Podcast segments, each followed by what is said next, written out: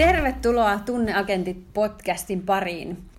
Tämä podcast on tosiaan kaikille teille, jotka olette kiinnostuneet tunteista, tunteista työelämässä, tunneilmastosta ja tunteiden johtamisesta. Muutama avainsana tähän.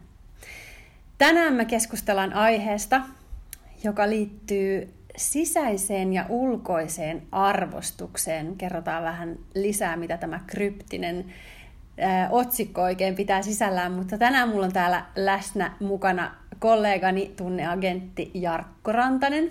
Moi. Ja minä tosiaan olen Ira Kujala, myöskin me ollaan Emergyn tunneagentteja. Ja tänään teille pidämme tätä podcastia.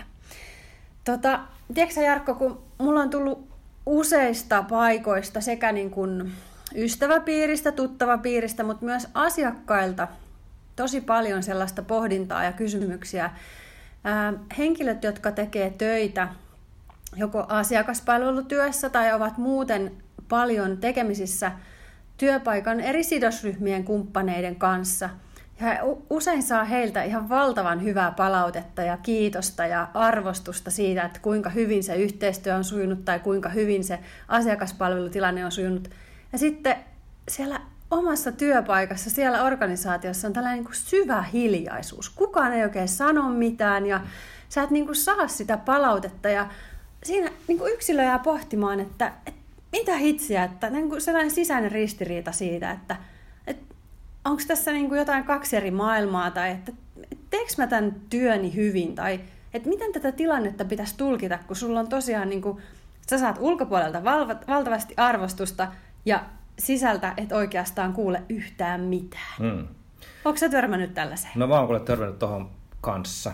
Se on, se on itse asiassa mielenkiintoista, että ö, mäkin, mä oon, mulla on monia niin kuin, asiakkaita ja myöskin tuttavia, jotka tekee niin kuin, tosi isolla sydämellä sitä työtä. Ja just niin kuin sä kuvasit, niin saa asiakkaita niin loistava palautetta, että se on se, mikä heidät pitää hengissä. Mutta sitten siellä korporaation tai yrityksen sisällä tai organisaation sisällä on sitten tosi hiljasta ja ja niin kuin monesti sanoinkin, että ainut syy, miksi mä jaksan olla tässä, niin on, on se, niin kuin, että mä saan asiakkailta tämmöistä palautetta, mutta johdolta mä en kyllä saa mitään palautetta. Ja se on tosi surullista, kun me tiedetään, että tämä olisi oikeastaan niin kuin tosi helposti korjattavissa. Mm. Tämähän olisi niin kuin älyttömän pieni juttu näyttää sitä niin kuin arvostusta ja, ja tietenkin niin kuin monesti niin kuin mietin sitäkin, että miksi ihmiset ei arvosta. Miksi? Varmaan niin kuin kaikki ymmärtää että kyllähän ne työntekijät kaipaa arvostusta. Ja kollegat, siis eihän se tarvitse olla pelkästään johdolta, vaan kollegoitakin, tiimikavereita tai muilta, minkälaista arvostusta saa. Niin me tiedetään, että ihmiset kaipaa arvostusta, mutta ei kuitenkaan anna. Mitä mieltä saat tästä, mutta että miksi, miksi ihmiset ei anna, kun ne, vaikka ne tietää sen? Toi on hyvä kysymys. Varmaan yksi syy on se, että montakin syytä, mutta pari tulee mieleen. Ää, tietyllä tapaa, kun, kun, kun ää, me tiedetään, että nykypäivän kiire, hektisyys, tiukat aikataulut, suuret työkuormat, niin se vaatii tavallaan myös sitä pysähtymistä siihen. Mm. Pysähtymistä tilanteeseen ja ottaa sitä aikaa, että sä tunnustat sille toiselle, kuinka paljon sä sitä arvostat, tai se palautteen antaminen, että se olisi osa arkea, eikä vaan siellä HR-vuosikellon mukaisissa kehityskeskusteluprosesseissa. Et se on varmaan yksi. Ja ehkä me sitten tukeudutaan liikaa siihen, että kun meillä on kerran tällaiset formaalit kehityskeskustelut, niin siellä se sitten käydään. Vaikka tosiasiassahan me kaivataan jatkuvaa palautetta. Joka päivä, me, ka- me, me kaivataan sitä ihan koko ajan. Hmm. Ja jälleen kerran mietin, että pitäisikö meidän avata vähän myös siitä, että miksi me tarvitaan, miksi me ihmiset koetaan tarpeelliseksi saada arvostusta. Mm. Miksi ei riitä se, että itse tietää, että niin. saa, tai, tai tietää, että saa asiakkaita palauttaa, niin miksi niin. se riitä?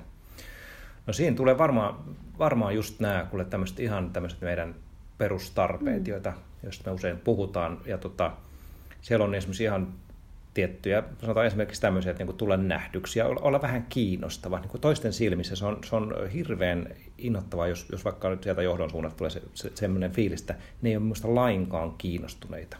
Et usein sanotaan, että semmoinen, niin kuin, niin kuin lapsista puhutaan, että ne mieluummin vaikka saavat sitä moitetta kuin ei mitään. Et mm. sitten ne käyttäytyy huono, jos ei ne saa vanhempien huomiota, niin sitten ne rupeaa käyttäytymään huonosti, jotta ne saisi jotain huomiota. Eli sen toisen huomion saaminen on tosi tärkeä elementti. Se on niin kuin yksi juttu. Ja ja sitten toinen se, että se fiilis, että joku niin kuin ymmärtää ja arvostaa mua, niin Kyllä. se on, se on niin kuin älyttömän tärkeää ja voimanottavia tekijöitä. Ja mä luulen, jos mä jatkan vielä tuosta kanssa, mitä sä aloitit, että miksi ei, miksi ei niin kuin anneta sitä arvostusta, niin varmaan monesti on se, että ne on niin kiire ja ajatellaan, että se olisi jotenkin kova työ. Mm.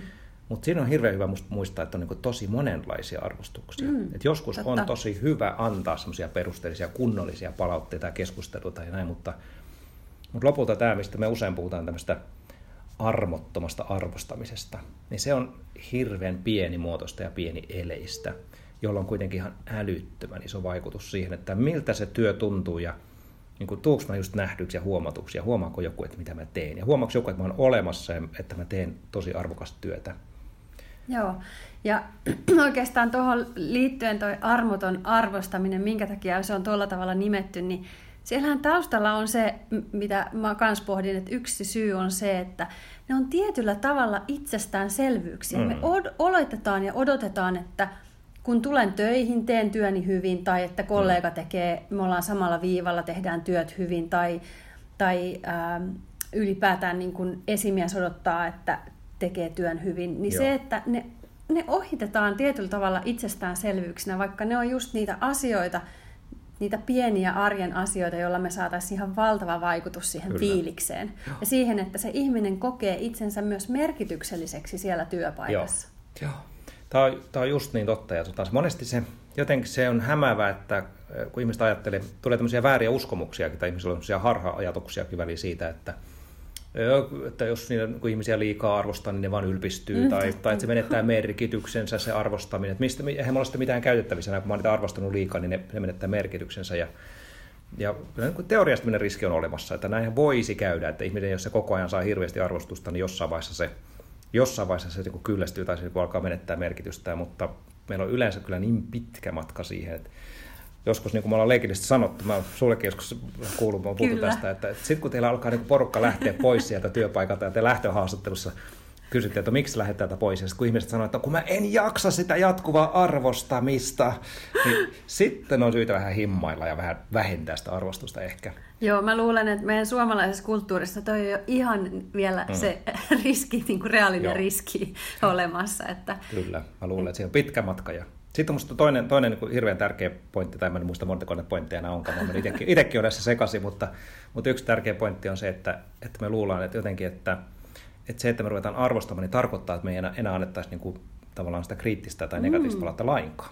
Jotenkin, että ei hitsi vettä, että jos me vaan koko ajan arvostaa, niin eihän ihmiset kehity. Ja, no ensinnäkin ne kehittyy hirveän pitkälle sillä ihan pelkällä arvostamisella, mutta onhan se totta, että jos itsekin olisi vaikka töissä jossakin paikassa ja sitten toinen aina vaan niin kuin näkee siinä mitään niin kuin kehittämiskohdetta, niin varmaan jossain vaiheessa rupeaa itsekin miettimään, että no, mitä se oikeasti ajattelee. Niinpä. Ja varsinkin niin asiantuntijat usein kaipaa myös sellaista kriittistä palautetta, mutta senkin voi tehdä tosi arvostavasti. Kyllä. Itse asiassa tuohon liittyen minulla on yksi mielenkiintoinen keskustelu yhden juurikin asiantuntijaorganisaation esimiehen kanssa, joka oli ehkä jos voi sanoa, tällainen perinteinen palautteen antaja. Ja ää, oli hyvin suorapuheinen ja oli sitä mieltä, että kun on sanottavaa ja kun on palautteen annon paikka, niin silloin sen täräytän pöytään ja siinä sitten ihmiset reagoi eri tavalla ja toi esiin sen, että, että tota, ne, jotka on sellaisia niin kuin, ähm, kovia suoriutujia ja, ja haluaa niin kuin, on kunnianhimoisia ja haluaa kehittää sitä omaa osaamistaan, niin ne arvostaa tosi paljon sitä, että hän on suorapuheinen ja, ja tota, tämmöinen aika tiukka siinä palautteen annossaan.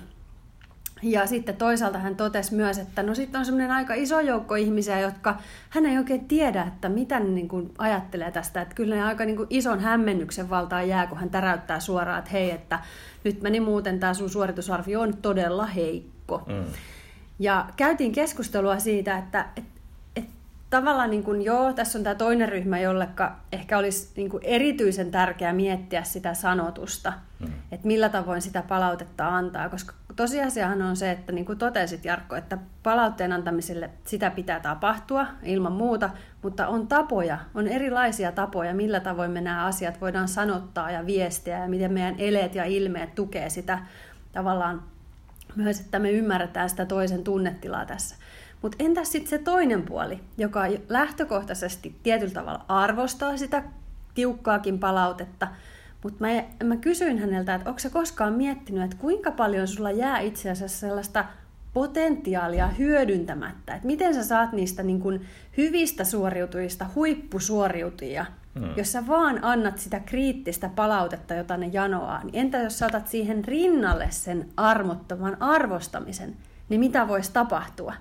Totta. Aika mitä? No hän, hän jäi vähän hämmästyneenä monttu auki, mutta totesi siihen sitten, että tuossa on kyllä pointtia, että, että niin. itse asiassa näin se varmaan on.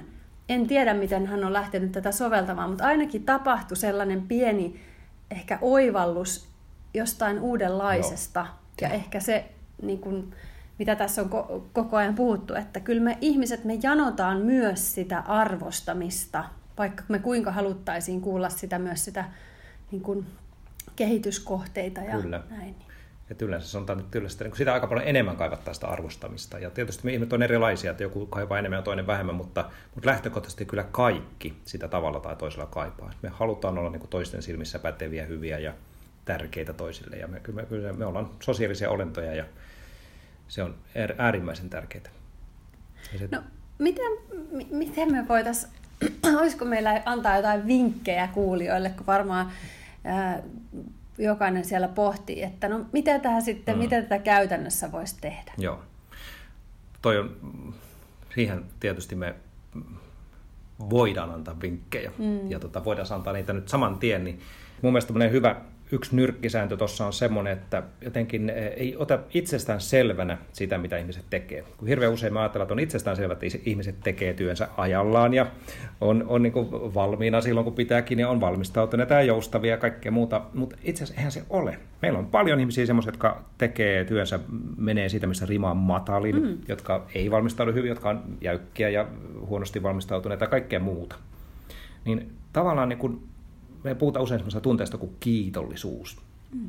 Kiitollisuus on sellainen tunne, joka herää siitä, kun mä näen, että joku asia, mä ymmärrän, että se mitä mulla on, ei ole itsestään selvää. Ja tässä voisi samalla tavalla niin ajatella sitä, että kaikki se effortti ja kaikki se panostus, mitä ihmiset tekee, niin ei se ole itsestään selvää.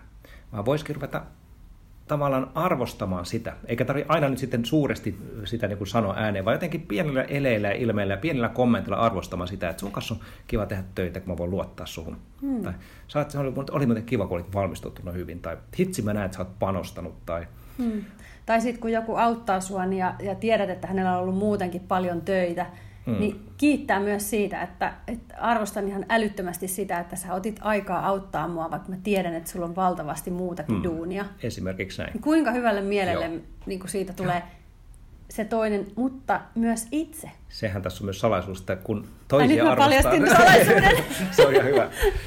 Arvostaa toisia, niin yleensä se itse, kun näkee, tavallaan tekee toiselle, toisen iloiseksi, niin, niin myöskin itsensä saa niin kuin paremmalle tuulelle.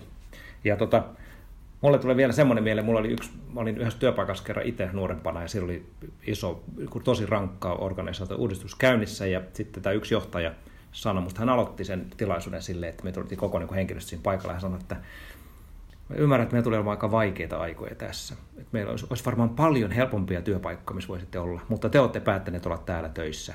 Kiitos teille siitä. Ja tiedätkö, miten niin kuin ihmiset niin kuin oli, siis sen arvostus nousi niin kuin mielettömästi. Muutama tuommoinen sana, kiitos, että olette täällä töissä. Niinpä. Niin hitsi se toimi hyvin. Aika huikea juttu. Ira, hmm? pitäisikö meidän nyt kiteyttää toi, mitä arvost, arvoton arvostaminen, mitä sen, niin kuin, mikä sen niin kuin ydin oikeastaan on? Miten se voisi tiivistää? Hmm. Se on niin tärkeä asia. Mä ehkä tarttuisin tuohon, mistä sä sanoit, että se on asia, mikä me usein ohitetaan itsestäänselvyytenä. Niin yksi voisi olla sellainen muistisääntö, meille jokaiselle, että aina kun mä arvostan jotakuta, niin tietääkö hän sen? Toi on hyvä. Toi on aina hyvä. kun mä arvostan jotakuta, tietääkö hän sen? Ja vastaat itsellesi, ja jos tämä henkilö ei sitä tiedä, niin kerro se hänelle. Mm. Tai teet tiettäväksi jollain muulla tavalla, niin. vaikka elellä ja ilmeellä. Se on totta. Se on totta. Aina kun mä arvostan jotakuta, tietääkö hän sen? Lopetaanko siihen? Joo, näin yes. tehdään. Hei, kiitos taas kuulijat. Laittakaa palautetta. Palaamme pian. Moi moi!